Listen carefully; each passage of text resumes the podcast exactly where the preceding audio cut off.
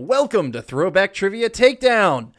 And as we mentioned in our last episode, that you may or may not have heard, uh, we are taking a short break for the month of March. Uh, we're going to be revamping the show, changing a few things, uh, making just generally making it bigger and better for you guys.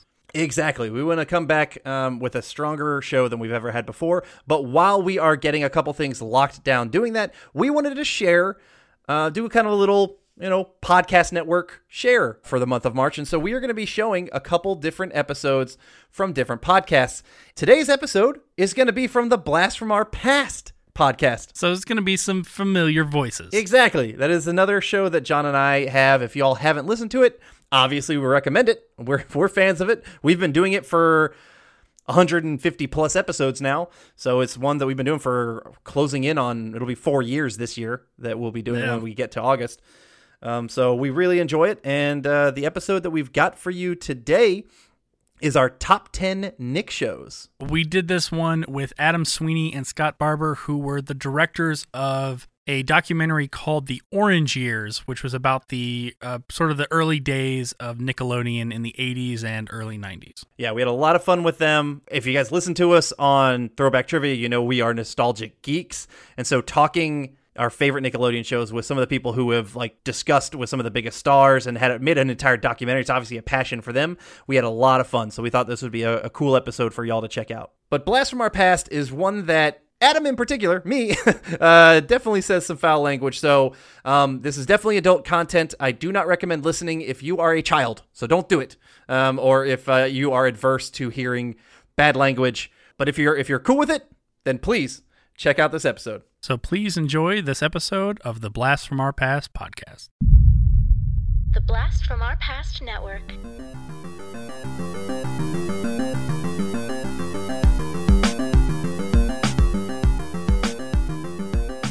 Hello and welcome to the Blast from Our Past podcast. We're a podcast that brings you full on movie breakdowns, TV show reviews, and more, all from the things of our nostalgic past. I'm John. And I'm Adam. And today we have two guests with us, two special guests, and this is kind of a new thing for us, and we're very excited about it.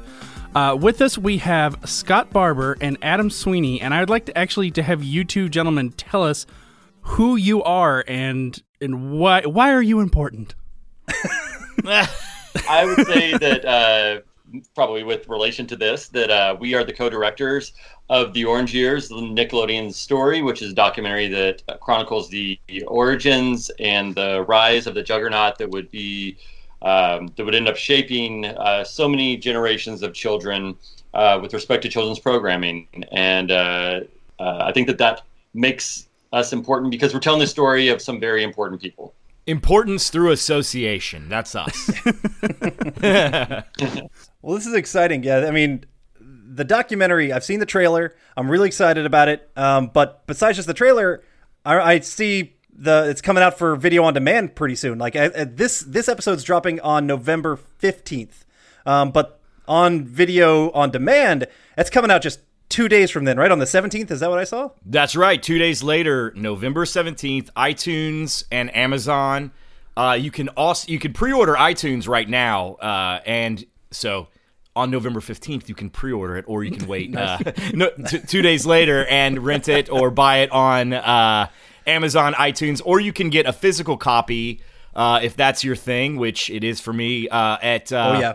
Target.com or Amazon.com. Nice. Yeah, I, I, I, take pride in my big DVD collections. Uh, sounds like yeah. I mean, we're all kind of around the same generation, I believe, and yeah, you know, having a hard copy. Kids don't understand.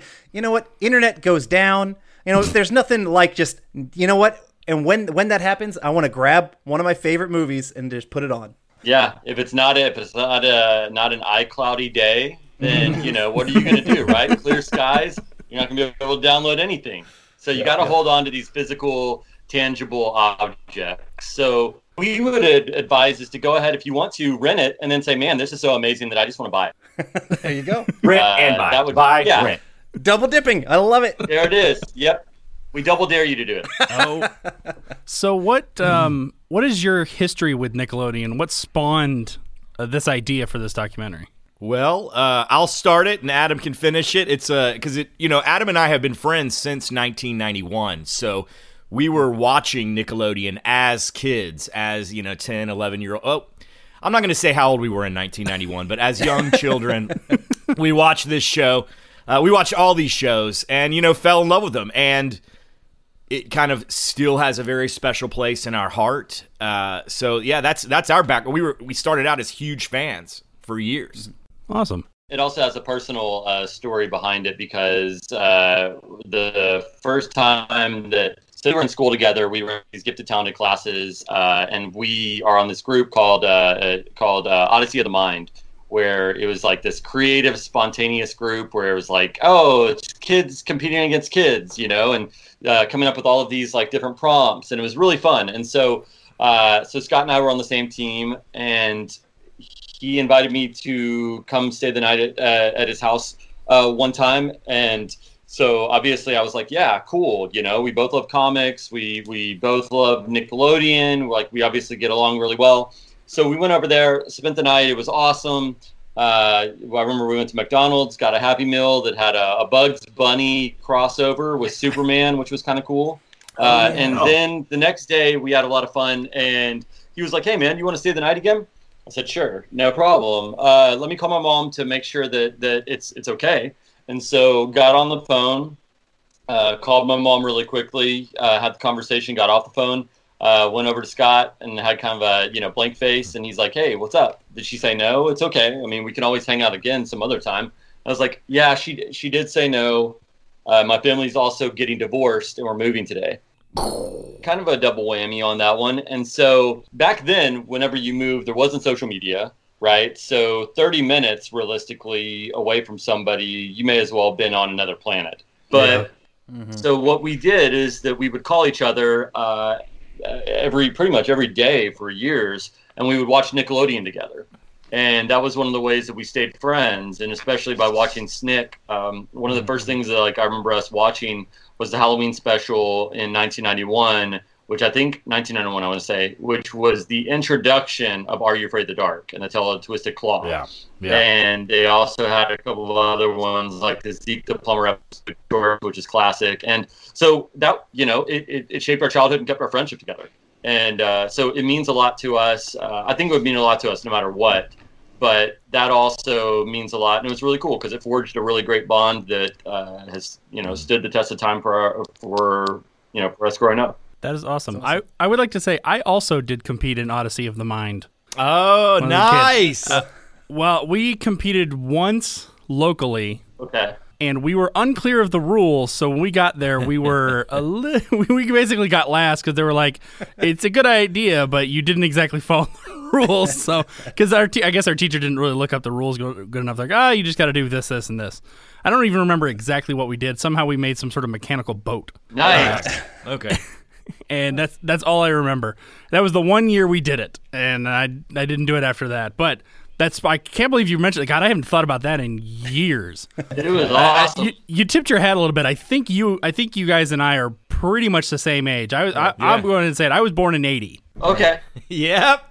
I, was actually born in I was born in 1780 though. Oh yeah. Oh wow. We're vampires. yes, we are. We're vampires, and uh, and so that's good. Um, we had a great Halloween, but yeah, we so Scott, like when we when I moved away, our team, and we have to like kind of puff our chest a little bit. Our team went to state, Oh wow! All the way, baby. All the way. and and Scott was messaging me from El Paso, or and and he was or calling me from El Paso, and he was like, "Dude, this is awesome." Yeah. and I was just like just sitting in my bedroom At a like, new new school with like no friends. Like that's great, man. That's awesome. knew nobody, no friends, nobody liked me. There was a kid in our class named Adam who was way cooler, probably still is way cooler than me.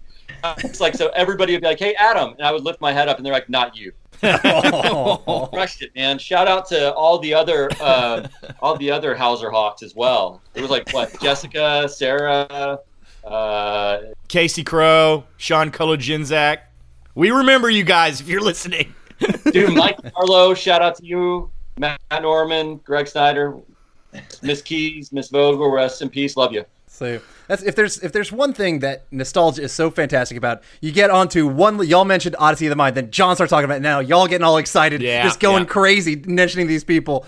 God, nostalgia. It's Nostalgia. it's a fucking it's, awesome. It's a, it's a hell of a I'll try thing. not to. Yeah, yeah. You're like you're like so. Uh, welcome to a Blast from Our Past. We're gonna talk Odyssey Mind All. yeah, exactly. Sorry about that. Yeah, I've never even heard of that. I've I'm five years younger. I was born in '85, and maybe maybe they were done with it by that time, or maybe I just was never smart enough to be on it. Well, we why, where I did it was at the school because we also uh, our parents divorced very young yes. in the '80s, late '80s, um, and then not long, not too long after that, we moved away.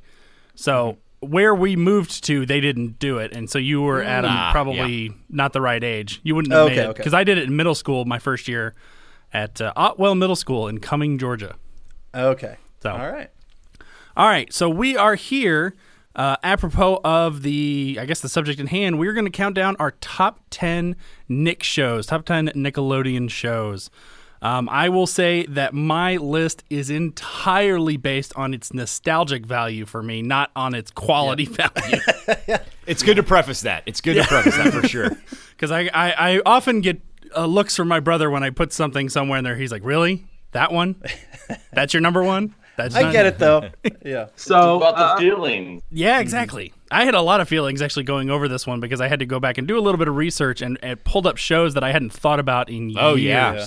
This was tough. This Yeah. was like looking through, like really. Um, I, I, there were some like when I fir- make my first list, I was like, all right, this is definitely making it. And then when I had to weed it down to ten, I'm like, It's shit, hard. really? Yeah. Like I can't allow some of these on. Damn. People always ask us like, "What's your favorite?" And we're like, "Dude, there's no way we can say our favorite." I mean, can we give a the the the, the best we've been able to do is like a top five because it's just especially after getting to know the creators and you know. All the- we're so close to all this stuff. It's like, man, there's no way we could name one. There's, it's just not possible. Actually, I, I did want to ask you that. Did you guys get to interview like some of the old stars and, and the like the directors and creators and stuff of that for the documentary? Uh, what was that like? Oh, it was amazing. It was it was great. Bi- yeah, we got to for all the like kind of shows that we thought were kind of the like linchpin shows, the like cha- the moment, you know, the the shows that really helped shape Nickelodeon into what it is. We tried to get at least one person behind the camera and one person uh, in front of the camera. You know, if we could get a writer, director, creator, and then a couple of stars, we we tried to do that, and I think we we succeeded on you know like at least you know 10, 15 shows. You'll see. Uh, behind the camera and uh, in front of the camera people. Awesome. I think I am, everybody. I think everybody that's on our list, we got somebody from, Mm-hmm. or multiple people actually. Also, it was amazing. It was it was really cool because it's like you get to. I mean, you know, it's like getting to meet Superman and Wonder Woman, right? Mm-hmm. Like it's, and then also meeting them when you're an adult and realizing that they're just as awesome as you imagine they would be whenever you were growing up, or you know, I mean, almost, I mean, pretty much everybody being even better right? And uh, so it's re- it's really neat. And it's not it, it was really cool to talk to them and kind of reawaken some of those that were them because right like we were like living vicariously through it through the stories but that was them you know? And so that it was it was a lot of fun. And uh and we were very very lucky that they were so gracious and able and and willing to talk to us. Yeah, so many people, everybody was like, "Yes, I want to do this." You know, nobody. I mean, it was it was crazy. People that you would think maybe would be like, "Eh, that person's probably a little too busy to do this." Nickelodeon, they were like, "Hell yeah!" You know, I want to talk about it because a lot of them it was like their first job. It was where they, you know, they're big time Hollywood writers, directors now, and this is where they cut their teeth. So they were Yeah. as nostalgic as we were from this side. They were the same. Uh, you know, they were just as nostalgic from the other side. awesome. That just makes me so much more excited to check this out. Adam, do you have anything else you wanted to add? Oh, I just want to add, it, uh, growing up and and Nickelodeon being as important as it was to all of us and to, to me as well. Um, when I was working in Burbank for a good while, we were right close, and I would like walk to lunch right past one of their studios right there in Burbank. And every time I was like, "Fuck, I, I wish they had an opening. Please tell. I wish you had a post supervisor opening because I would nail that. I would give so much passion to Nickelodeon." Um, Yeah. But yeah, I never never found anything in particular. But uh, just man, it's just everything about it. That orange color, like it just it pops out for you, and you just like I, I just hear all the voices of my childhood. I and, love you, it. and you're gonna find out why in the Mm-hmm. in the documentary. We're Nice. gonna explain like we what we don't explain it. The people that created it explain it, which is Mm-hmm. awesome. You know, and when you see it, uh, I know I, I know Scott and I were just like, that's brilliant. Yeah. There's so much right when you learn the story behind the story. that you're just going to be like, wow, like how? I mean, now I get why you know why why it happened. There was a method to the madness for sure. It was not just we don't love these shows just because they were the shows that were on when we were a little kid. You know, they were there. There's a reason why it, it holds such a special place in people's hearts for sure. All right. Well, I'm ready to get into this list now. I'm excited to talk about uh, a little bit about some of these shows. Um, so we're going to count down from 10 to 1, and I think we'll just kind of go in an order. Um, I'll have Adam start, and then I'll go, and then uh, Adam and sorry, I meant Adam, my brother. This is going to be confusing because there's two of them. The cool, the cooler Adam. yes, cool. There's always a cooler Adam. I knew. I was like, he's not going to talk about me. He's talking about the cooler Adam. I know this. We're going with the youngest Adam, the little one, Yeah. and then I'll go, and then uh, you, and then uh, Scott and Adam, you guys did your you did your list together, right? Right. Cool. yeah. So, uh, just as uh, as with our typical top tens, if anyone has one higher when it's mentioned, just say I have it higher, and we will wait to talk about it. So, Adam, start us off with your number ten. Um, I actually would be kind of surprised if this was on either of the other lists. Maybe not. This is a show, uh, and in particular, a game show I felt never got enough love that it deserved. And I'm talking about Wild and Crazy Kids. Nice. That Nobody? just that just missed my list. Oh man, it like all right. So it, it only lasted from uh, for three seasons from 1990 to 1992, total of 65 episodes. Uh, usually had three different hosts, you know, kind of guiding different kids wearing different like you know colored team stuff.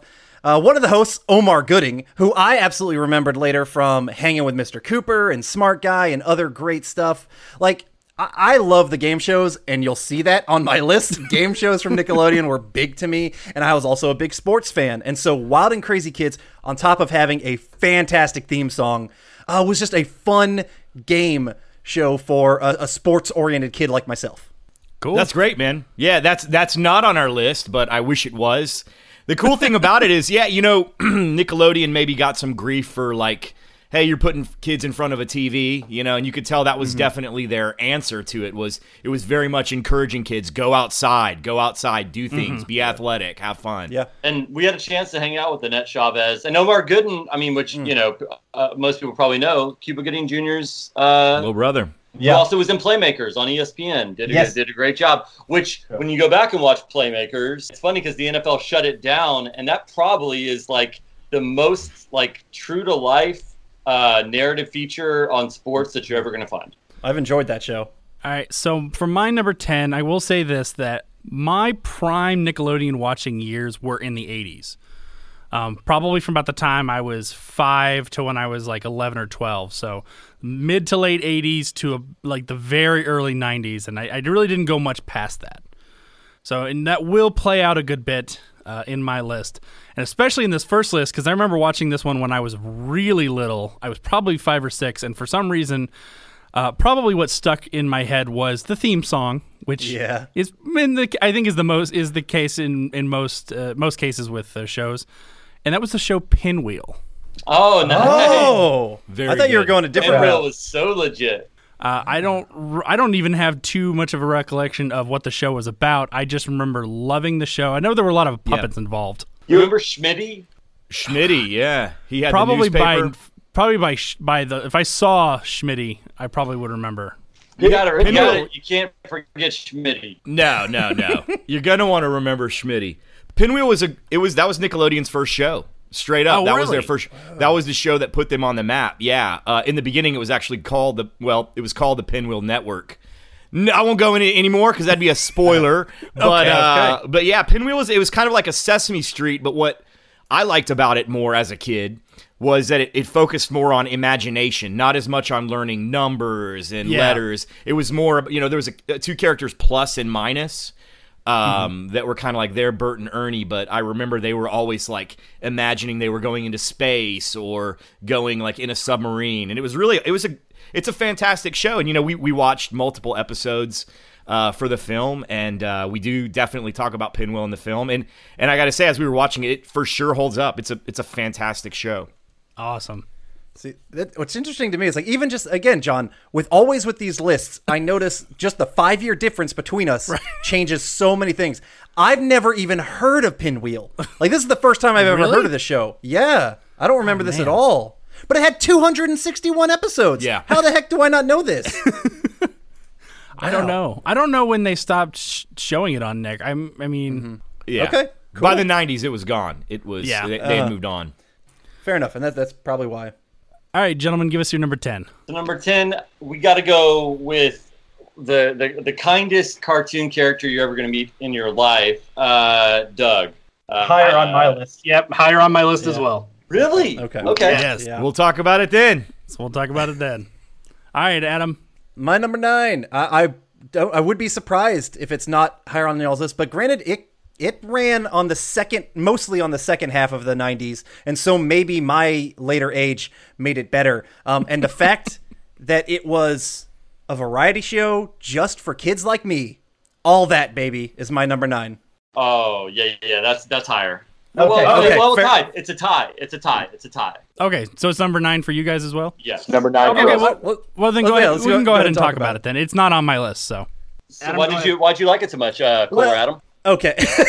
so, I mean, I was also a fan of Saturday Night Live at this time. I would say the late uh, late 80s to like 1994-ish version uh, which actually all that came out in 94 but like that era of snl is forever my favorite version of snl with the mike myers the chris farleys the you know adam sandlers all that kind of stuff but they made that just you know for us that was specifically for us the amazing talent that they got on that show. I mean obviously Oh, yeah. kenan, kenan thompson bridges bridges that gap but kel as well. Um, amanda bynes lori beth denberg. Holy crap her dry humor on vital information was amazing. Danny tamberelli alisa reyes. Like this was a show that spawned so many different people that just it took over nickelodeon for a while.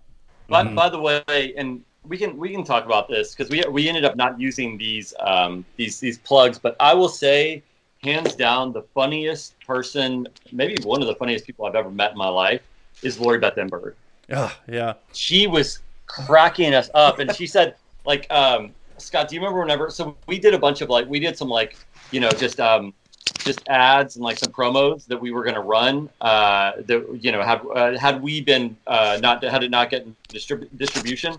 And so Lori Beth Denberg was like, "Hey, how's it going? Lori Beth Denberg here with some vital information for you about the Orange Years. You're gonna want to watch it and find out which one, uh, which one, Kenan or Kel, uh, uh, ended up uh, being the father of my love child. And like she just had all of these like amazing, like she's Yeah. like, "Hey, did I did I kiss Amanda Bynes? You're gonna have to watch the Orange Years to find out." She was, yeah, insanely funny, crazy. yeah. yeah Yeah, I mean, like you said, I, that's so true. You can you can look at all the people that were on all that and look where they are today. I mean, there's no doubt about it. That was an amazing show. Alisa Reyes actually is a producer on this film, so we got to work with her. In addition to uh, interviewing her for the film, we got to work with her, uh, and she's just you know an amazing person. You could tell that show is really when Nickelodeon really started to take uh, their duty to show a diverse uh, group of kids. They, they started to take that duty really seriously. You know, you had seen them try before, but this is one that you could tell they really were like, okay, we got to do better, and they did, and that that's a trend that that has carried on to this very day. Uh, and that's just a great show. I think the only reason, personally, I don't want to speak for Adam, but I think the only reason why, for me, maybe it's not higher is just because I was a little older by that point. You know, I was already watching SNL, and I was a little bit. Yep. Had I maybe been five years younger, I'm, I maybe would have had it higher on the list. I just was, I was more, I was playing, you know, I was in MTV, punk rock, heavy metal, all that by that point. So, um, Yeah. I think I think that I, I was kind of I was probably into it a little bit more than more than Scott, but that's also it's interesting because Scott and I kind of like in terms of our musical taste, kind of eventually found our way on the same timeline. I was really big into like hip hop and R and B back then, and uh, and Scott kind of introduced me to a lot of rock, and uh, which is really cool. And so, but but you know they had uh, Usher, they had TLC, uh, so many you know Busta Rhymes, I Yes. think.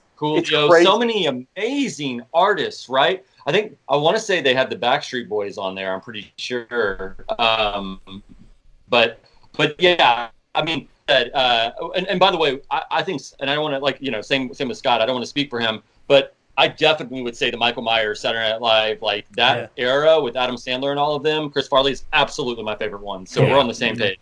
All right, so my number nine, uh, I will be shocked if it's on Adam's list at all, and uh, I won't be that surprised if if uh, if it's on on y'all's list.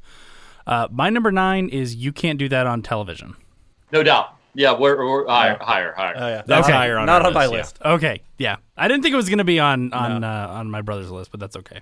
All right, well, we already know what your uh, number nine was, so we'll move on to number eight.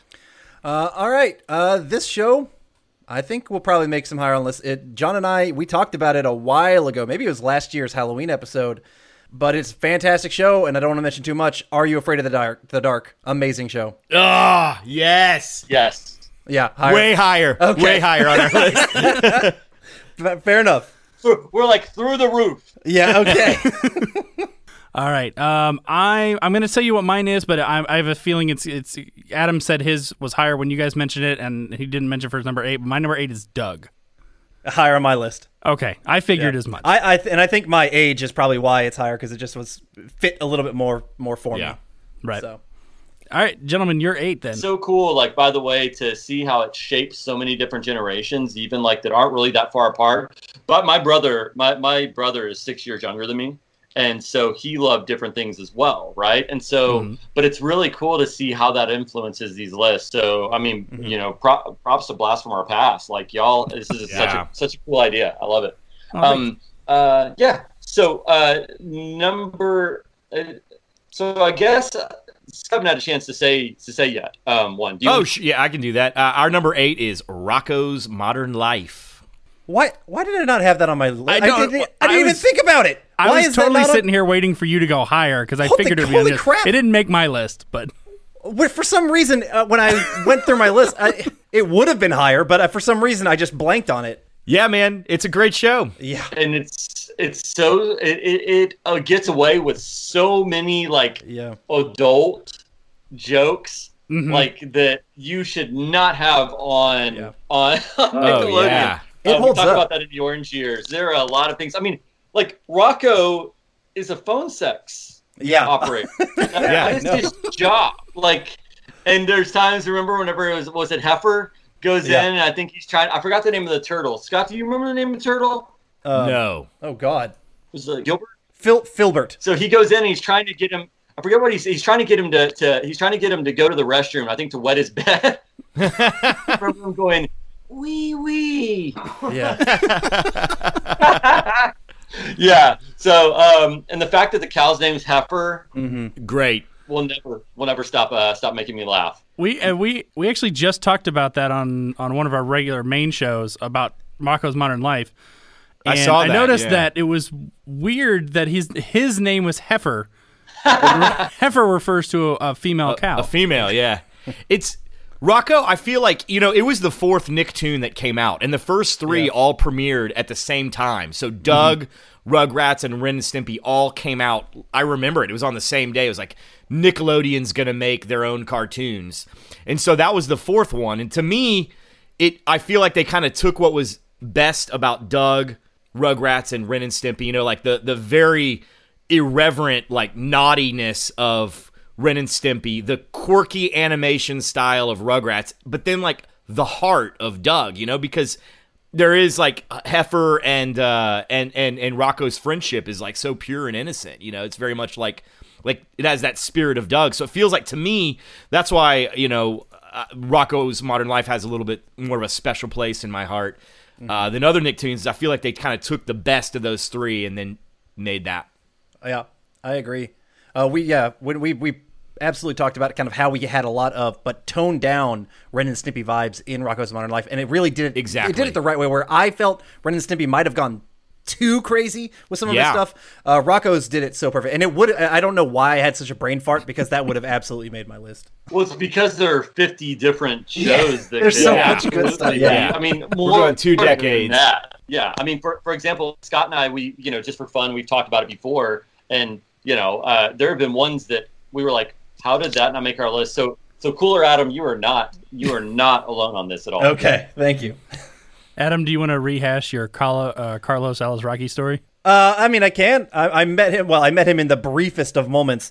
I was assistant editing uh, in Hollywood, and uh, it's a place called Sonic Pool, uh, right pretty much in the in the heart of Hollywood, and I was just working on a project, and I did the little drawings uh, and kind of posted them up on my in my edit bay. One of them being of Rocko, and in pops somebody. I didn't realize who it was at the time, and he said, "Hey, do, do you uh, know where the sound booths are, or for recording booths?" I was like, "Oh yeah, go upstairs. Uh, they're up there. Just kind of go straight past uh, the main office, and you'll find them." And then it t- literally it was like two minutes later. I was like, "Holy fuck, that was Carlos Alazraqui. I should have I should have had him like sign my Rocko drawing or something like that." I was like, and it Yeah. was literally like a face to the or hand to the palm or palm to the face kind of moment. It really pissed me off. That's awesome, though. I mean, like the fact that you the fact that you got to run into him, even Yeah. is really neat. it was. And you know, Heffer was uh, the great Tom Kenny, who later Yes. on went on to be SpongeBob. So I mean, Yep. obviously, you know, that show knew amazing voice up. cast. Amazing. I mean, a lot of them, yeah, shifted over to um, uh, SpongeBob later. Where are we? I'm lost. Uh, my my number seven, I believe. okay. I I don't know if this one is gonna be on y'all's list because you're just that little bit older. Uh, and this one, I mean, it, it was one of the longest running shows, Nick shows, and because it had babies. Maybe that's why I liked it when I was younger. I'm talking Rugrats. Oh heck yeah! Okay, it's, it's such an important show for Nickelodeon. Uh, didn't make my list. Not on our list. Not on y'all's list. Okay. Yeah. All right, so definitely one of the most popular. Went from what was it, ninety one? So it came out with those those three original Nicktoons, uh, Doug, Ren and Stimpy, and Rugrats, all on was it August eleventh, and it ran till two, 2004. Nine seasons, 172 episodes, which is incredible. It was the longest until SpongeBob took that over on Nickelodeon. Uh, the voice cast is phenomenal in Rugrats. I mean, they just get into silly, dumb kid adventures.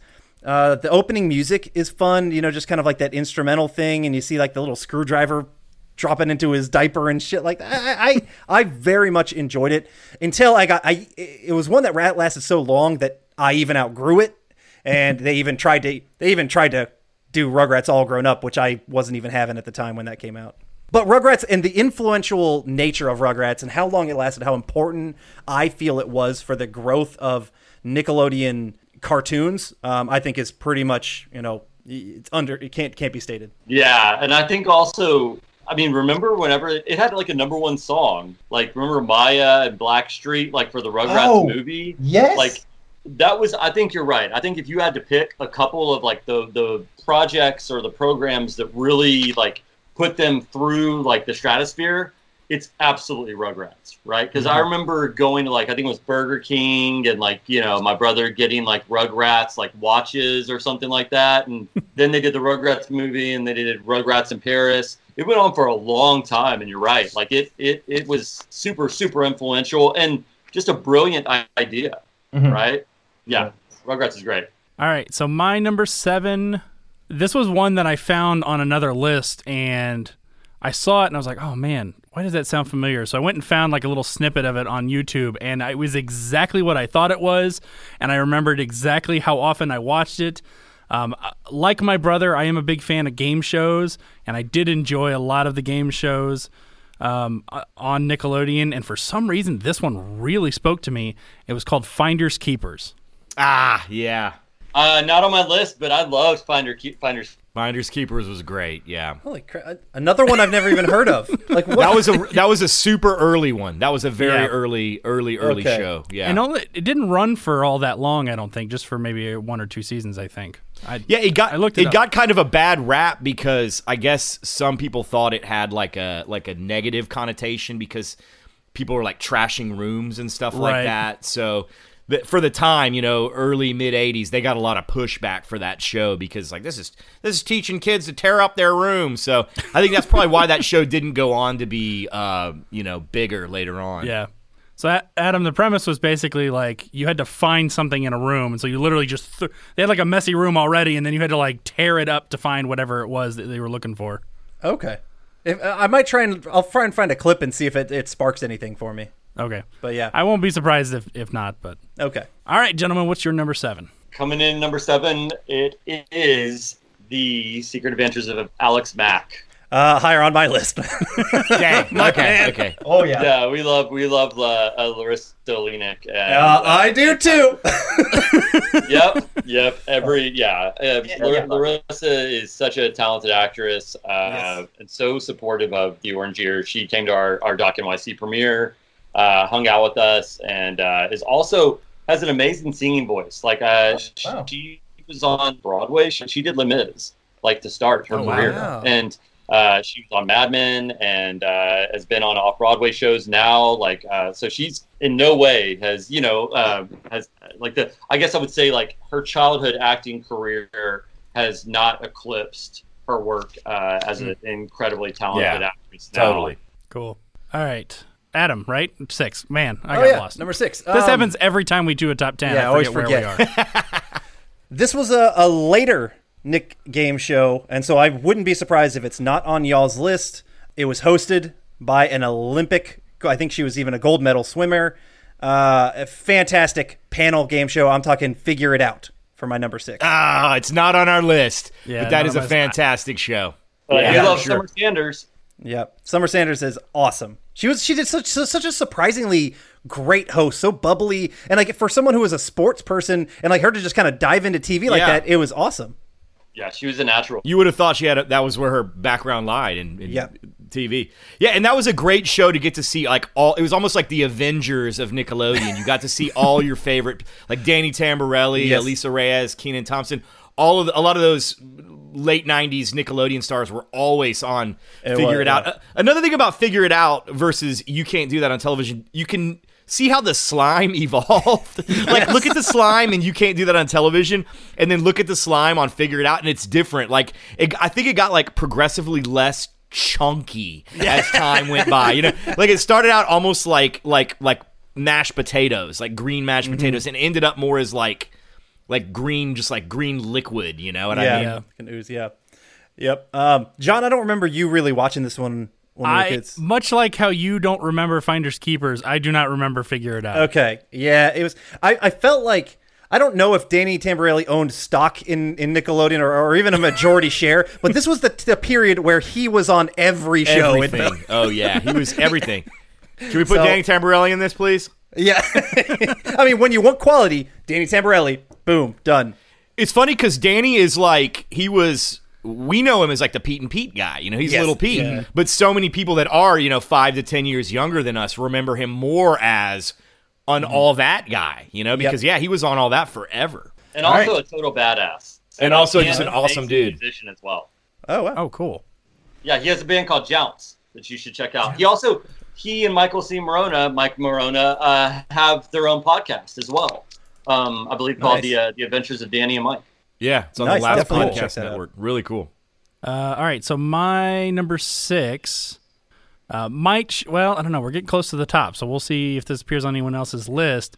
Um, but I had the biggest crush on uh, Melissa Joan Hart, so my number six Oh, was yeah. Clarissa Explains It All. Yeah, we're higher. It's higher Okay. for us for sure. Okay. All right. Our well, number what is six- y'all number six? Yeah, Our- Ours is Double Dare. Higher. higher on my list. Nice. Yeah. oh, yeah. Mark Summers. I mean, that is your childhood. You know yes. what I mean?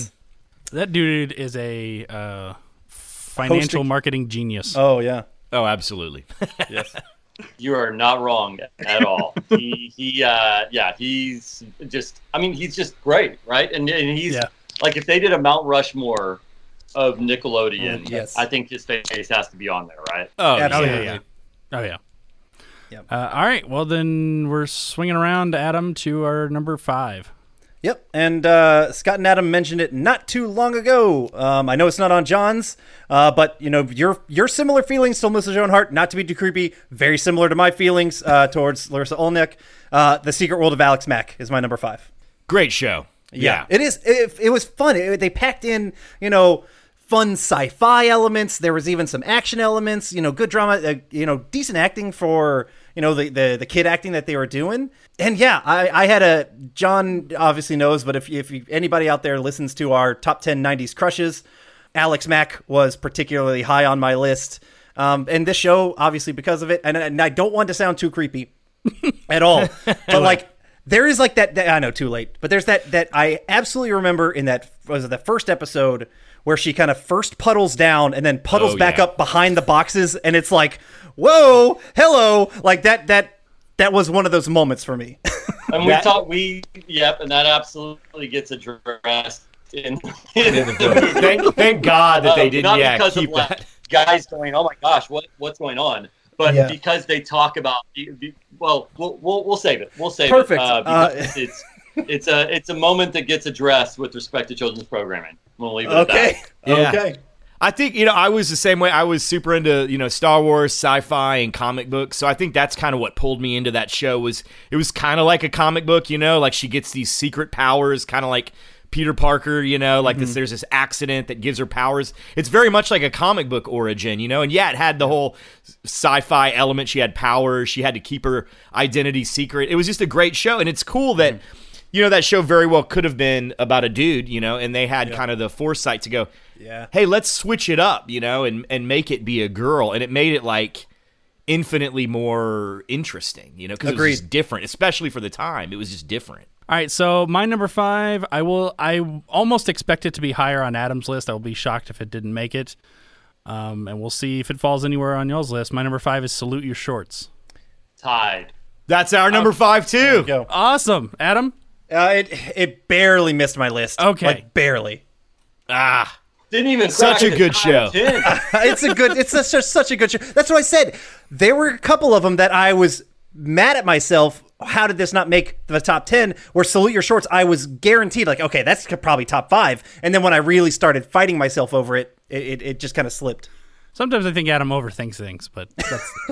uh, but uh, I, I I don't remember how many times I watched this show growing up as a kid, and just uh, I just thought it was so funny. And here's the thing about that show: there's only two seasons. It, Yeah. even though it feels like it was such a big part of your childhood and it went on forever. There's only two seasons of it, but they played it a lot, and it was Yeah. just super important to a lot of people. So it felt like it was this big, long-running Nick staple. Even though, yeah, they filmed they filmed two seasons of it. Well, and it's just like the quintessential summer show. You know what I mean? Yeah. Like even even with the Halloween episode, which is like probably my favorite episode. So good. Like of Zeke the plumber, but it just Yeah. like I didn't get to go to summer camp, right? And so you felt like it, like you were going there, and also they did such a good job of just casting people that felt like you could be friends with them right? Mhm. and they also we saw a lot of evolution in terms of characters you know? Like we we've talked about it before but like with michael ray bower uh, who played donkey lips like donkey lips character gosh man all, all of them are amazing right? And it was so cool. And danny cooksey is just the nice i mean uh, everybody i should just say everybody are the nicest everybody I- we I- I was shouldn't so just single nice. Somebody out, but but uh, you know, Danny Cooksey also uh, Scott and I are fans. Uh, he had a band in the '80s uh, called um, called Bad for Good, and uh, Scott can talk about it a little bit more. But Steve Vai kind of headed them up. and, wow. uh, Yeah, he put them like, together. Produced the album. Quite the name. Uh, yeah. I'll, I'll hand it over to Scott because because I think Scott may be even a bigger fan than I am. Bad for Good. Bad for Good, so good. Yeah, they're like Adam said, they were put together by Steve Vai. They were an all kid band. And uh, so Danny Cooksey, it was while he was on Salute Your Shorts, and there's an episode where he even says, "Oh, this is my Budnick." Danny Cooksey's character Right, goes, yeah, that's yeah. my Steve Vai guitar pick." You know, and it was like it really was because he really was like hanging out with Steve Vai while he was on the show. Danny Cooksey was like you know, we were starstruck a lot, you know, but to be totally honest, like he was one of the ones I was like, oh, dude, I can't believe I'm meeting Budnick. you know, like it just felt very surreal to to get to like go to his house and hang out with him. But yeah, anyway, Bad for Good, they could have been huge, but their record came out in 1991, and you guys probably remember another album that came out in 1991 called Nevermind. Yeah. Yeah. That uh, kinda big. every everything that was like hair metal just went out the window. It was not cool. Got dropped by their label, and it so it didn't happen for him. But you can find it on YouTube. Bad for the number, bad for good, uh, and they're at- you know for what kind of music they were trying to play, they were like you know pretty legit. Awesome. Danny Cooksey had probably one of the most recognizable kids' haircuts of the 80s. Oh, that red mullet. Yeah. Uh, Scott, Scott and I also had some of the most infamous haircuts. uh, Yeah. the killer mullet, and uh, I, I, uh, I had a, a rat tail that was not embarrassing at Oh. all. Um, We had those. That happened. I thank God. I, I thank God that somehow there are no pictures that have Yeah. ever emerged. I was just about to ask if any of these pictures show up in the documentary. I wish. No, we're not. We're not in it. We, we Okay. We would not. We would be doing a dis a, a disservice to the Orange Years story, and and furthermore, you know, it's like Netflix. You know how they can like, you know, everybody can measure whenever it stops, right? You know, when you look at like analytics mm-hmm. and stuff, and it's mm-hmm. like, okay, well, the average the average audience member stopped at the one hour forty three minute mark of this film. Once you showed a picture of us with those haircuts, that would They- have been it. And they would Log out. like, Done. I'm switching and to Hulu. houses were set on fire because people tried to burn their laptops and TVs. So we we, we uh, I think we made the right choice. Yeah. It really salute your shorts though. It it was a fantastic show. You know, to get to show kids in their own that what a genius idea. Like you want a show that's about kids doing their own thing. How do you do that naturally? You have them at camp where their parents aren't there, you know? And the only adult is this idiot counselor counselor, uh Ug Lee, you know? I So It know. was just and that was a recurring theme uh, that the, the the adults were always buffoons. Yeah. You know, whether it was the mom and dad from You Can't Do That on Television or the parents from Rugrats or Ugg, the counselor on Salute Your Shorts, the idea that that parents were always or adults were always stupid and kids were always smart. That's how kids feel, you know, and that that show is a great example of that. That just makes me uh, worry for when uh, my kids get a little bit older. Yeah. How my old are they? become t- uh, my son is t- is about to be 11 and my daughter is 8 Oh, so nice. right now especially especially since they've been stuck at home they've only been able to really interact with us so it's Funny, so- fine My my son was watching a YouTube video uh, about like the history of Nickelodeon, and it was like, "This is how SpongeBob, this is how Rugrats came about." And I was like, "Hey, buddy, I made a whole movie about this. Do you want to watch it?" And he goes, "Um."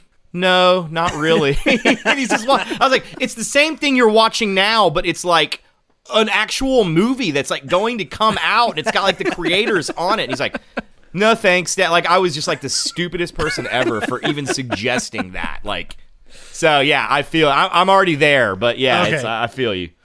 all right uh, I we're coming around to number four adam Okay. Uh, We're in the top four- now. This is so far the only one I believe that's been on all three lists. Uh, my number four is Doug from the original Nicktoons. Okay. So, It's so I'll good. It is so good. So ran from what 90, 91 to 94 on the original run on Nick, and then it picked back up on ABC.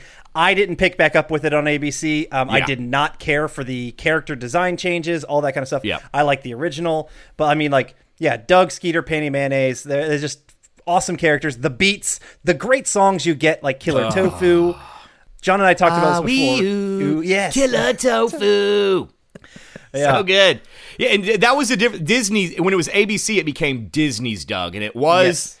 Totally different. It was it, mm-hmm. it felt different. Roger was no longer a bully. He was like more of a like a friend, rival Yeah. kind of thing. It had a different feel for sure. But if we're talking about just Nickelodeon, yeah, Doug Doug was amazing, and and I was the same age as Doug whenever it, it mm. whenever it came out, mm-hmm. so it spoke directly to me. And like we we talked about before, a lot of the shows had this edginess to them. A lot of this, you know, sexual innuendos there that you only mm-hmm. get, and Doug didn't. And I got to give it props for that. It was something as we look back at it, there is something to be said, even though some people might say, oh, it's so simple and saccharine. There's something about giving kids like just something very sweet, especially if maybe Yeah. kids are going through like a tough time, you know, uh, to see other kids on TV just being cool to each other. You know, there's something to be said for that, giving kids a place where they can feel like okay i feel you know maybe they got bullied all day at school or whatever you know they don't fit in and they can come home and watch doug you know and it's like okay it can give them something you know maybe they're they can kind of mimic those behaviors you know mm-hmm. is the, the way that doug dealt with bullying you know i liked how doug wasn't a popular kid but he wasn't the nerd either you know because we see that so much in TV and films. You know, it's like, oh, I'm the nerd, you know, that eventually gets the hot girl. You know, it's like that was such a played out concept by 1991. And Doug was more of like, to me anyway, more like a real kid. You know, you're just mm-hmm. you're just average. You know, you're not you're not at the bottom of the barrel, but you're not at the top either. You're just kind of like, I'm here and I'm me. Yeah. He's hmm. very relatable. Very, yeah. Well, and, uh, and I, I, I think absolutely that Scott hit the nail on the on the head. Is that it was just sweet, you know, and and I think that it's so easy to be cynical and that can happen, uh, especially right now. And maybe it's maybe it's different, or maybe it's not even different than whenever we were growing up. You know, I think everybody always is like, "Well, our time was a more innocent time," and blah blah blah, right?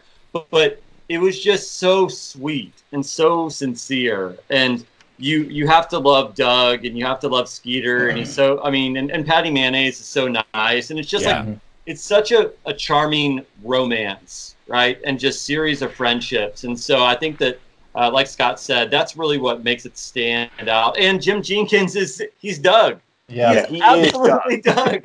and it's so funny. Like when you watch, my gosh, when you you're going to be in for a treat when you if and when you watch the we movie will. Oh yeah. because it's so it's so like Yeah. Jim Jinkins is just such a uh, we we love him to death. A, a funny thing, Jim Jinkins. Yeah, everyone says Jim Jinkins is like the nicest person you could ever meet, and it's like totally true. He is like such a kind, sweet, caring man. And a funny thing is, Jim Jinkins uh, got his start on John Pinwheel. He was Oh. one of the puppeteers, so he kind of already had that Nickelodeon connection.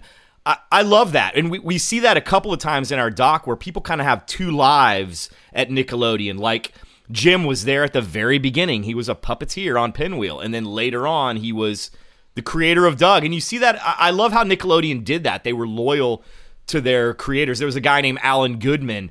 And he was one of the people that create. He created the MTV logo, and then later created the Nickelodeon logo as well with his partner. And then he went on to. Uh, so he had that. Obviously, that was part of his. He's part of the Nickelodeon story. And then later he was a director on Clarissa.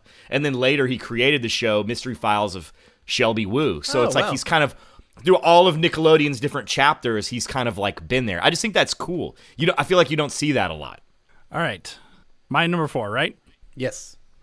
All right. So my number four is I think uh I think my teen hormones are starting to show in my later list. Oh boy. because Oh boy. Yeah. this uh, this show also had one of my kind of big crushes uh, in the late eighties, late eighties to early nineties. In uh, a young lady by the name of Christine Taylor. My number four is Hey Oh Jude. yeah. yeah. It's a little wild and a little strange, John. Not on my list, but good call. Melody is the the the eternal mystery of whatever happened to Danny. Did y'all hear about that? Like, No. uh, so the background of um uh um, why am I blanking on his name? Scott, do you you remember? Who played Danny? Yeah, the actor that played Joe Danny. Torres. Joe Torres, yeah. Yes. So like for the longest time, people have like said that he just disappeared and has gone off the grid, and so it kind of almost became like a ghost story or something, right? Like an urban Um, legend. what happened and- to this dude? Yeah, yeah. So there, you can look it up. There are articles where people are like, "What happened to Danny? Where is he?" But Yeah, there's like sightings and stuff. yeah, yeah, and it's weird, right? Because because uh, they they we did get the we did get the lowdown on it though, and he is he is alive and well. And uh, Graham Yost, the writer of Hey Dude, who also went on to uh, write uh, Speed. Uh, additionally, is it uh, Sneaky Pete, uh, which is the show the mo- it is a Showtime series. Oh yes, with, with Giovanni uh, Ribisi. Giovanni Ribisi. He worked Yep. on Yeah. Band of Uh, Brothers as well. He talked to us about it, and he gave us the breakdown. Um, and uh, and he was like, "No, like we we've been in contact with him. He he's okay." he's like, so, yeah. yeah. That was our kind of thing. We wanted to kind of like go down that, but it's like, you know what? If this dude doesn't want to be found, let's just leave him alone. You know, like let him. But like Adam mentioned, Graham Yost. I mean, you can look that dude up. That guy's like a power player in Hollywood. Lisa Melamed, who was another writer, she's a power play. Like, these are people that are legit movers and shakers in Hollywood. And Christine Taylor, of course. Look at her huge career she's had. Yeah. All those people got their start on Hey Dude. I mean, that goes to show you how good that show was. We were very fortunate to introduce. Uh, uh, we were, I'm sorry. We were very fortunate to interview um, a lot of people from Hey Dude for the movie, both behind cool. the camera, and we got just for you, Christine Taylor. She is in the movie. Yeah. He makes it. All right. Well, now I'm guaranteed to watch it. Yeah. I Yeah. thought it wasn't before, but now I'm definitely guaranteed. You were like, you were like, it was like an undecided voter. yeah, I was like on the fence. I'm on the fence, and now I'm in. I'm in. You got it. nah, I was in from the from mo- moment one. Yeah. Uh, all right. What's your number four, gentlemen? So number four is uh, really kind of like uh, the, one of the most iconic and earliest shows from Nickelodeon, uh, and uh, super super transgressive. Uh, you can't do that on television. Oh yeah, No, not on my list. yeah. It was my number What you nine, I believe. television is just like when you watch it even now, it's such adult humor. Uh, it's so delightedly Canadian. And uh, so, so for uh, so Christine McGlade, uh, who we had talked to multiple times, Scott actually got the chance to, if I'm correct, stay at their at, at her place, like right. I stayed at Christine Moose. That was her name on the show. They called her Moose. Christine Moose McGlade's house and eat poutine with her. It was like the most the most Canadian thing you could ever do. Yeah. So, so I mean, awesome. that should give you some insight into how kind everybody was, right? Whenever we met Danny Cooksey, who was the first person that we interviewed in terms of a Nickelodeon, we showed up and they had pizza and sodas and Yeah. water for us. And you were like, hey, we just, you know, we thought that maybe you, you guys would be, you know, hungry. So is this cool? And we're like, who does this? like, like, who brings you, who lets you have poutine and says, hey, by the way, you can stay in our place while you film? That shows you what kind of person she is right there. Uh, we got to interview Abby Hagyard, who was the mom. You remember her? She played all Yes. the female characters. Uh, we got to interview her in front of those lockers, uh, Oh, which was wow. insane to get to see the real lockers. They're still a thing, and it's funny because to us, it's like this should be in a museum somewhere, but it's just in some warehouse, and they bring it out whenever it's needed.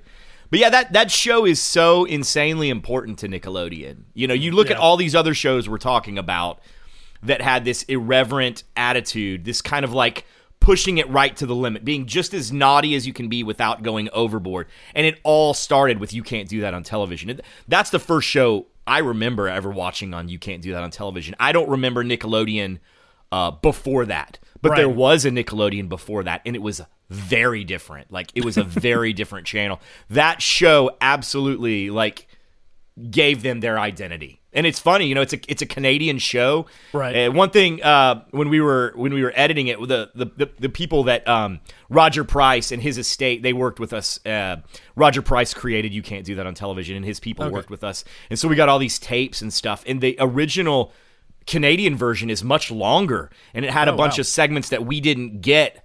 Uh, over here, like it had musical guests and stuff on it. Like they actually Oh. had bands come and play. You can look it up if you look. Uh, you can't do it on television on YouTube. There's some clips uh, that I, I believe have made it on there because they do release some of their stuff on YouTube. Uh, and and it, they also had like some live segments where it's like call in. What are your thoughts on like they'd have like current issues and be like, what are your thoughts on this? I was just fascinated by that because it was like this show that was such a big part of my childhood. Uh, to then know that it's like, oh, there was more that I never got to see. It was like an hour long show that they kind of just trimmed it down and, and, and and brought it to America. So you mentioned uh, Abby Hagyard. Um, is that how you say your name? Haggard? Uh, yeah, Haggard. Yeah. Haggard. Uh, she was in the first television scene from You Can't Do That on Television that I remember actually grossing me out. What was that? Um, it's, it's it was from the show, and all I remember was she's talking about saving money by having the pl- plumbing from the toilet moved to the tub, and she opens it up, and you see the kid like go to puke, and for some reason that action made me want to puke. So I probably Yeah. I think I ran to the bathroom. I just remember that, and from then on out, I think I stopped watching. the show because I was like I can't I'm gonna throw up if I watch the show I can't I can't it's do a it gross show, man. Like I mean, it's, It is but so it's- gross. But it's so but it's so cool. I mean, because it's like why how who else get I mean, how do you get to watch anything like that, right? That just does not Right. happen for kids, you know, and and parents didn't know, I guess. I, I guess they just Yeah. were happy that we were like behaving and just watching something. Meanwhile, Yeah. we're we're seeing kids that are being strapped and chained to walls. And like, remember there were like firing squads. There was a fire. They had a kid. Yeah, they had kids in front of firing squads. Jesus, I don't really, I don't know this show at all. It's normal, normal, normal. kids. Just normal kid stuff. Yeah. yeah. See, y'all people like you're just five years older than me. You're you're, you're hard. Y'all y'all don't mess around. It was all because we watched the Yeah, I'll show. tell you what. I mean, whether you were home, I mean, whether you were educated at home now uh, because of COVID, or whether you were in public schools or private schools, we we went to the school hard knocks. I'm telling you. Yeah. It was- it was real. Very nice. all right Adam, where are we? You're in charge of keeping track of me because I keep getting. Uh, lost. they I'm just did so their number. They just did their number three or their four. It's my number three to kick off our number threes. All right. All right. Um, I believe this is another one that has made all of our lists. I bel and I'm not sure if it's higher or it's your number three, John. Uh, my number three is Double Dare. My number three is Ah. Double Dare. Okay. Um, I mean, what as we already talked, Mark Summers, he another person who just exactly on the Mount Rushmore of Nickelodeon. Um, he had a couple different shows; they were all great, but this is the one that just you you know him, you love him for that original run from what eighty six to ninety three, four hundred and eighty two episodes. Incredible, and always take the physical challenge. Always take physical Always do it. Why wouldn't you? exactly.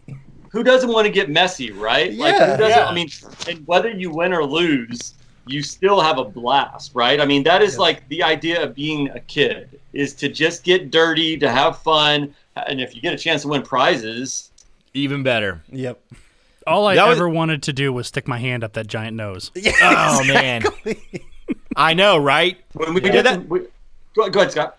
Well, I was just gonna say that's another super important show. You know, that was Nickelodeon's first show that they made. You know, and yeah, Mark Summers, he wasn't just the host of Double Dare. They, they used him for everything. It was like he was Mr. Nickelodeon. You know, when they would need someone to like. Whenever they unveiled Nickelodeon Studios in Florida, he was there. You know, hey guys, I'm coming to you live from our new Nickelodeon Studios in Florida. He was Mr. Uh, he was Mr. Nickelodeon, and he's in the movie. And uh, you know, for both Adam and I, we're both '80s kids as well. It was just a to get to meet him was like so surreal. You know, and he's he's every bit what you, you wish he would be. You know, when you meet him in person, he's such a kind guy, but he's also just like on fire. He's like one liners one after another. You know, just such a such a great such a great guy. I tell you what, that guy is so so shrewd, and I mean that in, like in the best possible way. In that, uh, I I don't know if anyone else knows this. He had the single most popular show on the Food Network Oh, in the two Unwrapped. thousands. Great Unwrapped. show. Great show. Um, and it, which was so simple because it was all basically just basic footage, and then him like doing an intro and outro, and that was it. And I, I that was probably the smartest thing I've ever seen. Also because he had to be thinking by that time the kids who he saw in Nickelodeon had grown up at that point. And if you see a show with this guy who you've been seeing, you know, when you were a kid, you're like, oh. Th- I want to watch that. He's on here, and so that was. I think that was probably one of the smartest things he ever did. Mm-hmm. Yeah, Sorry, it's, I took it away from No, Nickelodeon just- for that.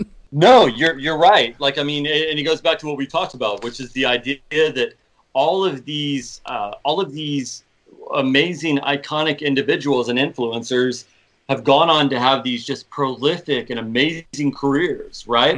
And who doesn't want to? I mean, what is our documentary about, right? It's the story behind the story. So it's Yeah. like, who doesn't want to know how candy was created and all these other wonderful Yeah. It's cool. It's just such a brilliant idea, and Mark is, uh, you know, he's just so inviting. It's right. It's like he's like your he's like your uncle basically, right? And Yeah. uh, just a really nice guy, and just has an amazing voice and knows exactly how to draw you in to the story. He's he's got his own documentary uh, called On Your Mark that's coming out, and that Oh, shows you nice. how. Yeah, it shows you how cool he was. That even though he was doing his own documentary, he still made time for ours. That's awesome. And you know, we just made sure like there was also there's a Ren and Stimpy doc coming out Mm-hmm. as well. So we just talked with all these other you know super talented filmmakers and just said, hey, let, like let's all tell our own story to make sure that we're not Mm-hmm. you know double dipping. You know, we'll only do what we need to do. And yeah, I, I mean, just what a wonderful guy. So yeah, hopefully that that one's not out yet, but I can't wait uh, until it does. It seems like it's going to be a really really fun project. Awesome. All right, gentlemen, what was your number three? Our number three was The Adventures of Pete and Pete. Good call. Didn't make my list. I'm su- I'm surprised it didn't. It, It didn't make didn't? my list either. But I'm shocked that it didn't make your list, John. Not gonna Really? lie. I'm shocked it didn't make your list because I thought you liked that show more than I did. Well, Oh I. I, I enjoyed it. I definitely. do. I mean, seriously, Petunia. How iconic is Petunia? Big time. Pete and Pete was like it was the cool show, you know, like everyone we talked like it, it kind of had like that hip vibe. I mean, you got to talk about the musicians that were on there, you know, Michael Stipe, Iggy Pop, Deborah Harry, uh, Gordon Gano, Violent Femmes, you know, I mean, they just had everybody that was like a cool indie rocker in like the late 80s and early 90s was on that show. And that theme song, you know, by Polaris, it just had such a I mean, you don't usually hear theme songs like that. Like it's just like, okay, this is a song even now I would jam out to. You know, Mm-hmm. it just it it it felt the whole it, it felt kind of like a dream. It didn't feel like it, it had almost like a David Lynch feel to it. You know, even though it was a kid show, it felt very bizarre. It I mean I just I lo- I still to this day love that show. Yeah, it's. I mean, it holds up too. It's like holds up. You watch it now, and it's even better. And the favorite actors of all time. Obviously, we love you know we love Dan Tamberelli. We love Michael Michael C. Maronna. But man, we love Toby Huss. Toby Huss is the greatest character actor. You uh, if you've probably seen him uh, on Glow, uh, *Halt and Catch Fire*. He was in a Yes. horror film called *The Invitation*. You if you watch him on *Adventures of Pete Yeah. and Pete*, *The Incredible Adventures* or *The Adventures of Pete and Pete*, then you'll know him as Artie, the strongest Yeah. man in the world. And he is just the best. I, I love Toby Huss so much, and uh, he needs So to be good. in everything. I don't. I don't care what it is. Like if you if they end up doing a actual another film about Ruth Bader Ginsburg uh, that doesn't have Felicity Johnson in it, Toby Huss needs to play it. We were super fortunate. We got both Pete's, Little Pete and Big Pete, Danny Tamberelli and Michael C. Maronna. And then we also got one of the creators, Will McRobb. And they all give fantastic interviews. So if anybody wanting to hear some kind of like really good Pete and Pete stories, uh, we got them for sure. Nice. And Chris Viscardi, I think, is like, isn't he the president now of Nickelodeon or like the VP? He's he's high up there. Yeah, absolutely. who's the, who was the other writer of uh, He was the other, yeah. Nice. Michelle Trachtenberg was on that show too, wasn't she? She abs- Oh, yeah, she yeah, was, yeah. yeah, little little Pete's uh yeah, no no That's little right. Pete's girlfriend. And her dad was Iggy Pop. Nice. Oh wow. Uh, all right. Uh, Uh, Adam, my, my number two. number two. All right, we are closing in. John, I would tell you this show was probably I don't know if it was even going to make my number in in my top 10 if I if I had to think about it before we reviewed it. But then after we talked about it, I just remembered all like the feels how much I enjoyed it. This action sci-fi and it included animals. Animorphs is my number 2. Animorphs. I loved and I loved the Not books. see that coming at all. I love the book. I mean, this came out later on, and so I was like 13. uh, No, yeah, 13 ish, but like right in that right time, you know, with these like high, like early high school kids, action adventure stuff. I, I mean, young young teen book that I lo- I loved animals. I was like a big I was big into zoo books when I was younger, uh, and so oh, it fit books, amazing. the best. And so it, it just fit really well for me. And so um, obviously a Canadian production that also aired on Nickelodeon. And when John and I reviewed it, I was like, "Oh, this is amazing!" And so I went through and I watched all e- every episode and I rewatched everything. And I was like, "This is, you know what? This holds up." And John, I, I, what was your comment? I can't even remember, but I barely made it through one episode. yeah, he was not a oh. fan.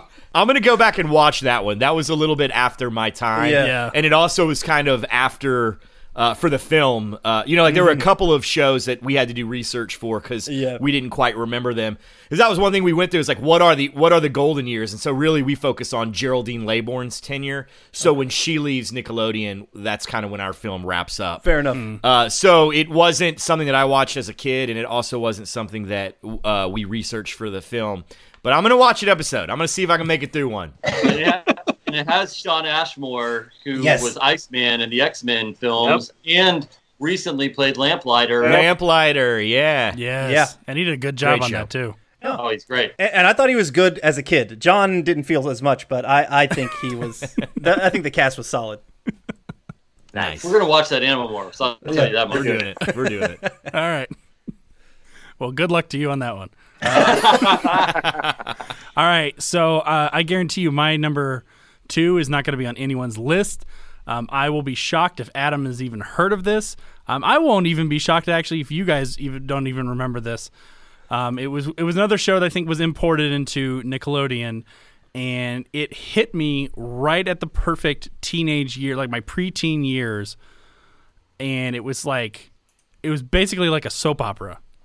Uh, I know what you're talking about. And I know I- it. I- Wait, I- wait, wait, wait. And again, I'm gonna I'm gonna go ahead and say it. David the Gnome. No, oh man, I did Wait. love David the Gnome. I did love David the Gnome. Yeah, I love David the Gnome. Uh, but also, a freaking huge crush on Laura Harris, who was Yeah. pretty oh much yeah. the lead on the show. Ashley. show. And uh, it's also known for being, I believe, the first show that Ryan Reynolds was ever on, Yeah, and it was called 15. Oh yeah, dude. Or as it was known in Canada, Avalon. Oh, really? I didn't know that. That's why if you look it up on IMDb, uh, you you can't find it sometimes or maybe it might have changed but when we were working on it you had to look up avalon because that's what it was originally called in canada and when for some reason when they imported it over here to america they just they're like well let's call it uh i don't know 15 Okay. What is it about Canada making quintessential age drop like that? This Degrassi. degrassi yeah, I mean, They just they do it well. They do it you know well. I, I will give 15 you know it, it, it wasn't totally my thing. Uh, i think because I, I watched so many soap operas with my mom. I was kind of soap operaed out watching a kid version. But uh, young and the, if you you can ask me anything about young and the restless and i can tell you you know everything about the abbott family and victor newman. Uh, but um it did tackle some big issues. Like there was Yes, a kid that dealt with alcoholism and divorce uh, and so I give them props for that because that was pretty cool. They and also they had a pretty diverse cast compared to Yeah. the rest of Nickelodeon for the time. Arsman, who was the lead singer of of of Dylan's band, we're in a band. I just remember that like Ryan Reynolds, we're supposed to be in a band. You know the way he said it. Yeah, that was. And it's funny because our um the guy that did our uh, opening credits did the end credits for Deadpool. Oh, okay. and uh, yeah, Oh, wow. his name is Justin Harder. He's got uh, Klaus Studios, super talented dude. But uh, I was talking to him. I was like, you know, there's a Deadpool connection here too. And he's like, how? And I was like, well, 15. Uh, that's where Mr. Deadpool got his start. He was a the nerdy little kid who tries to play drums in a band and gets like kicked out. and Laura Harris still like is like has up until 2016. I mean, she's She's still working. dead like me. Yeah. Hulk and the Agent Smash. Like she's uh, to to her credit has like almost a hundred different starring roles. So uh, she's amazing. I remember watching some of Dead Like Me and uh, going, God, that girl looks really, really familiar. And it wasn't until much later that I put the connection together that her, Yeah. oh, she was the same. She was actually from 15. It was weird. Like 15 it was one of those shows that kind of left my memory for a long time where I was like, I remember there was like a show, it was like a soap opera, and I couldn't really remember. And then I, you don't know, either I came across it online or somebody mentioned it, and it just all came flooding back like this whole soap opera show that I couldn't miss for some reason. I was hooked. The, the guy Matt that was in it, that was her boyfriend on the show, he's still doing a lot of stuff up in up in the the Great White North. I remember we we talked Oh, to him a little bit uh, when we were you know kind of working out who we were going to interview. He's he's still doing a lot of stuff up there. Cool. Well, good for him. Oh, he was Yeah. on Dark Angel for a little bit. Cool. All right. Sorry, I just got to. I, I can get lost in all this stuff if I'm not careful. Uh, all right. What was your number two, gentlemen? So number two probably would go down. I mean, you know, if you love if you love Larisa Oleynik and Alex Mack, then you gotta give uh, a shout out to the OG. That would be Clarissa explains it all. Yeah. Mm-hmm. Yeah, number Clarissa explains it all is like, I mean, like especially for the time period, uh, broke the fourth wall. Like you know, was basically like the female Ferris Bueller, uh, and Melissa Joan Hart just had it. Like she was just so cool. Went on to be Sabrina. She still is acting. She's still amazing, Yeah. and uh, and has been directing like episodes of the Goldbergs and I was gonna say I, I I heard she'd been doing a lot behind the camera lately. Yeah, Yeah, she was cool. You know, it's like she seemed so approachable and down to earth, and there were things about her, like the writers, you know, that, um, uh, you know, Mitch Kriegman that decided to.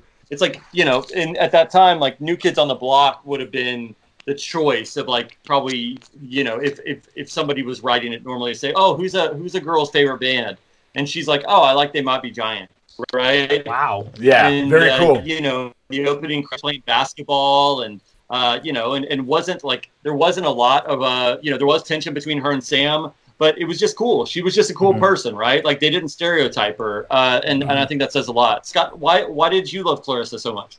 Yeah, I mean th- that right there. The the it was absolutely a groundbreaking show for sure. You know, because you look at programming that was targeting girls up until that point. You know, was very much uh, just kind of pandering. Just it played into all the stereotypes of what big Hollywood guys thought girls would like. You know, and that's why I think a lot of times boys didn't like quote unquote girl shows was because they were just made in a stupid way.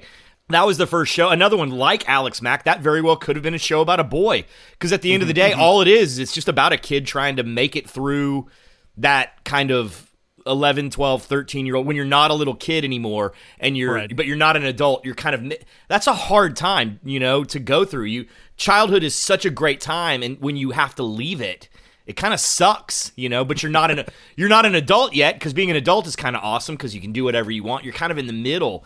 And that show did such a great job of doing that and the fact that again that they made it a girl and had the guts to make it about a girl. And she was never pining over a boy. That was she did have crushes but it wasn't like it was the same way that they would have dealt with it had the character been a boy. I thought that was super forward thinking and because of its kind of its its place in uh you know programming with strong female leads i think one mm-hmm. aspect that gets looked over because that's the, the, what kind of people gets talked about a lot is the the amount of talent Melissa Joan Hart had. I mean, to do those monologues, like Adam said, how she would break the fourth wall. You know, she would have just a whole script where half of it is her her alone. You know, she's there's nobody else in the scene. She's just talking to the camera. And for a kid that's that age, 11, 12, 13 years old, to be able to do that as well as she did, I don't think she quite gets the credit she deserves. Even though she gets a lot of credit, I still think she deserves like even more. I mean, think about that. Yeah. Yeah, a couple, couple things I remember in particular was just how annoying Ferguson was. Oh my god, yes. So annoying. Bird brain. And then, uh, I mean, it felt like uh, iconic for for kids. Sam coming up uh, uh, up that ladder uh, Yeah. onto into her window, and then I think like half the time, what he had to move her lizard or whatever it was that she had. I can't, she had something in a terrarium. Yeah, uh, just good stuff. Yeah. I, for- I totally forgot about the whole thing about Sam coming in through her window thing. Yeah.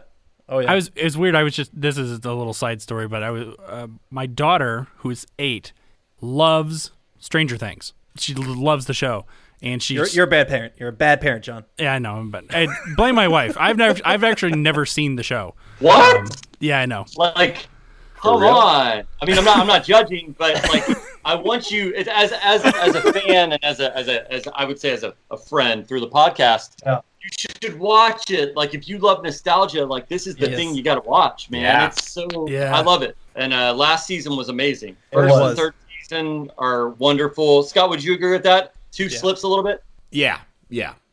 One and three. That's where it's at. Yep. Agreed. Okay. I'll check it out. Oh, they started rewatching it, so I came in when they were watching like the first episode or whatever, and uh, I just I sat down with her. My daughter was sitting in the bed, and we got to a scene where a boy comes into the window, and my daughter just kind of looks at me, and I said, "If a boy ever comes in through your window, I'm going to shoot him first and ask questions later." And it was also cool that Sam was was coming through her window not for nefarious reasons at all. It's actually kind of unclear. Everybody likes him, and when the parents come in and see him there, they're not like, "What the hell are you doing in here?" Mm-hmm. He could very well come through like the front door. there's Right. It, it just kind of added like, yeah, he's not in. There's abs- I don't think there was really any romance ever. It might have been delicately hinted at, but there was mm. there wasn't much romance between them at all. yeah. Yeah, not He was until the friend. book. Because remember, Mitchell Mitchell ended up writing a book about it where they grow up and they do have a romance, but not then. I think I think maybe they have one episode where they, They touch might on hint it, at but it, yeah. Mm-hmm. super super yeah. That's a good point. Mitchell Kriegman, the, the creator of Clarissa Explains It All, he wrote a book called Things I Can't Explain. And it's a, oh. it's a book about Clarissa as an adult. There was a show, they, they had a pilot, but he it was it, was kind of like Disney's Doug. It was made by somebody else, so it took it in a oh. those people said, "Oh, breaking the fourth wall is stupid. That'll never be a thing. Let's cut that." so, good job, guys. Ah, way to go. All right, I think we're on our number ones, right? We are. All right, Adam. We finally made it. Let's do this. My number one. What an amazing game show, and obviously, in my opinion, without question, the best game show ever on Nickelodeon. Um, it fit, you know, some good trivia, things of history, and it had rock puns. My number one is Legends of the Hidden Temple. Great Love show. that game show. And kind of secretly terrifying in a way. like the like the, the the chance that you may very well be taken away by like Incan or Mayan gods Yeah. and then sacrificed to Oh, yeah. uh to yeah, you know. When they were going from room to room, and you got to like that haunt, the haunted uh, forest one, and if like the the tree came alive and grabbed you, it did. You as a kid, Yeah. freaked you out. They, were- they were scared. You could tell Yes. they were absolutely They were terrified. terrified. It was a- it was a haunted house. behave. yeah, yeah. That that show and Guts, both you look at the production value that those had. Mm. Those were not dinky little shows. You know, I mean, you look at you, Legends of the Hidden Temple. They built that whole ending thing, the maze they have to go through, and even just the other challenges before that. in Olmec, you look at the whole stage; it's big. And then Guts is the same way. The the big aggro crag. You could tell that Nickelodeon wasn't afraid to invest in their entertainment. You know, It- they could have very well put it on a just a green screen or made it in a little room, but they didn't. And I think that's an, another way, you know, kids subconsciously could tell. Okay, they're they're they're they care about us. You know, they made this whole big badass thing for us. We do. We talked to Kirk Fogg in uh in the documentary. He was like Adam said. Everybody was great. That dude was so cool. You know. It, it's a show I think 100% they need to bring it back and bring back Kirk Fogg. He was a great host. He was Um, great. it just like have kids these days, you know, do a game show. I know I know they tried and brought back uh, Double Dare for a little bit, Mm-hmm. um, but like I think Legends absolutely deserves the same treatment. They, they I'd did watch. come up with Legends of the Hidden Temple, the movie. I know, I did, but that was that did not A little different. No. Yeah. Yeah. It's a little, it's a little different. yeah. It's like three siblings embark on a cheesy temple tour. it's like, why I call it cheesy? Like, Yeah. I, like we, uh, you know, it's like only to discover the legends behind it are real. Like you don't have to preface it by saying it's cheesy for us to believe that it's terrifying if it comes to life. We're, we're there. Uh, all right. So my number one, I feel a little bit weird about it because I, I, I actually don't know for sure, but I'm pretty sure this show actually originally aired aired somewhere else. But when I watched it, it was only on Nickelodeon. The reason this made my number one was because I have a very, very vivid memory of Thursday nights. It was like seven or eight o'clock. We were allowed to go sit, and we had a little side room in our house at the time, and we had a little table, which actually I still have. Oh yeah. Um, and we could sit at this table and eat Taco Bell. I don't know why it was Taco Bell, but it was definitely Taco Bell. Uh, and watch from seven to nine, whatever. And I don't remember what show came on after this. I just remember I was so excited that at seven o'clock I get to sit down, eat Taco Bell, and watch Inspector Gadget. really? Yes. Yeah, I think Inspector Gadget was on CBS to start, right? It was. Yeah. Um, that's But, a, a great. I mean, a great choice, and I, I I definitely like would not never have guessed that. There's no way. Well, for some reason, and, and I, I knew for a fact, I was like, I know this aired somewhere else, but I only Yeah. ever saw it on Nickelodeon. And so I always associated it with Nickelodeon. So uh, when I was making this list, I was like, I, I, I was like, I feel bad making this number one, but like that is my most vivid memory of sitting down to watch Nickelodeon is watching this cartoon and then whatever came on after it at night whenever they reran, reran it. And so I was like, it's gonna make my number one for that for that simple nostalgic reason because it was one of my favorite. Plus, uh, I also remember uh, not long after the uh, after uh, I think it was like nine o'clock or so is when Nick at Night came on, and so my brother and sister would go to bed, and I got to stay up for an extra hour and watch Nick at Night. Nice. You know, yeah, there was that whole era. You know, people don't remember this, but where Nickelodeon bought shows from other people. You know, now Right. Mm-hmm. Nickelodeon is so synonymous with making their own programs, their cartoons, their live action, everything is stuff that they created. But there was this whole time period where they were licensing shows like Inspector Gadget. Do you remember they played Looney Tunes for a little Yeah. while? Oh yeah. Yeah. And in the early days, there was Danger Mouse, Heathcliff, Yep. Banana Man. There were all these great shows. Uh, See, Adam, I told I- you. Sorry, I've never heard of Banana Man. I'm still not quite sure it's real. Adam. Banana Adam and I, Man. Adam and I host a, uh, a trivia podcast, and one of the questions I asked was about Banana Man, and Adam was like, "That's not a real show. I've never heard of that." I'm like, Yeah, "I when he- totally remember watching Banana Man. when he Man." ate yeah he ate a banana he became banana man Exactly. It- it- it's interesting though like you said it, it was created by somebody else but it did follow the nickelodeon formula of the kids are smart and the adults Mm-hmm. are stupid because inspector gadget was a buffoon yeah he had all these Penny. he had all these gadgets but Right. uh, Penny and Brain were the ones that actually always solved the mystery. Penny, for for those of you listening that don't remember, Penny was his niece yeah. Yep. and her dog was named Brain, and they were the ones that solved the mystery. She Uh, was voiced by Inspector- Cree Summer too, wasn't she? She If I was. that right? Yeah. Yep. Great voice actress. Great voice actor. All right, gentlemen, uh, we we've delayed it long enough. Yeah. What is your number one? I'm so interested to hear. All right, Our number one. I know this is coming out November fifteenth, but uh, it's still kind of spooky season. Our number one is Are You Afraid of the Dark? Yep, good call. Nice. Oh, Adam, that was on your list too, wasn't it? It was, it was my number eight. Okay. I mean, it, there's so much. To, I mean, it is just. You want to talk about being uh, subversive and like kind of flipping the, you know, uh, like kind of like just breaking all the rules, putting a scary, a, a scary story program on a children's program network. That was just such a risky move and such a bold move, and it's just it holds up. It totally holds up. And you know, as a precursor to Goosebumps, you know, it was the OG. We said that before, and I mean, it just uh, so many great characters, so many great stories. There are spins on other stories as well. And uh, you know, I, I love. Uh, I never, I never saying her, her name right. Uh, Elisha Cuthbert, Alicia Cuthbert.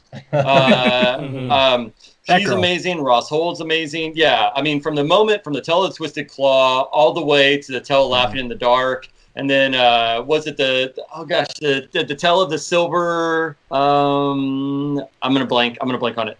You know what I'm talking about, Scott. It was the Yeah. the made, and, and then Ben Grabinski, who's a great Ben David Grabinski, who's a great a, a great filmmaker. They just did a miniseries with some of the characters from uh, it. They did a tell uh, um, an Are You Afraid of the Dark series that was Yeah. re- really good.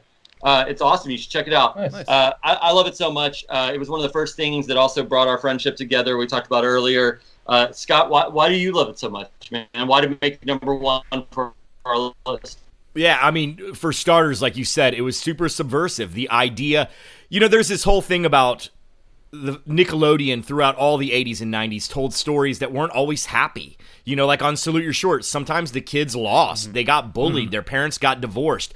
And and Are You Afraid of the Dark went with that. You know, there were some stories where at the end uh, it didn't have a happy ending. The kids were stuck in another dimension, or you know, stuck in the body of a lizard, or whatever. Like it had, it had a lot of. It, I mean, and also just the idea that the whole purpose of this show is to scare kids. Like that takes some guts to do something really. Do you have it? Sorry. do, do, do, do you have it? Goods, Mike O'Malley, uh, Moira. But uh, but yeah, you know the, the from the from the, the concept, I love that it was it was very different and unique, and the writing.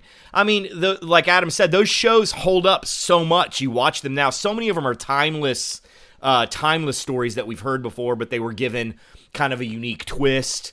Uh, it, it doesn't feel even though it was made in the early '90s, it doesn't really feel dated at all. It feels it still feels very relevant. Uh, and and also one thing that we talked about before is on all these other shows, you know, once you cast your core your core group, you're done. You know, once you find your Budnick, your Donkey Lips, your Dina, your ZZ, or you know whatever, your Kenan, Kel, Alisa, Lori Beth, you're done. You know, you cast good people and and and you can move forward. But DJ MacHale and his team on Are You Afraid of the Dark, they had to recast it every single episode. Mm-hmm. You know, it had a different cast every single episode, and they're all pretty good. And you look at the people that were on that show, a lot of them went on to be like pretty big stars. Ryan, Ryan Gosling, Gosling, yeah. uh, Neve Campbell, you know, all these people started on, or you know, they might have done things before that, but that was one of their early TV appearances. Was Are You Afraid of the Dark? You can just tell that he had uh, an eye for talent, and then just the fact that it's it's the whole spooky thing. I think that's probably where my obsession with horror films started.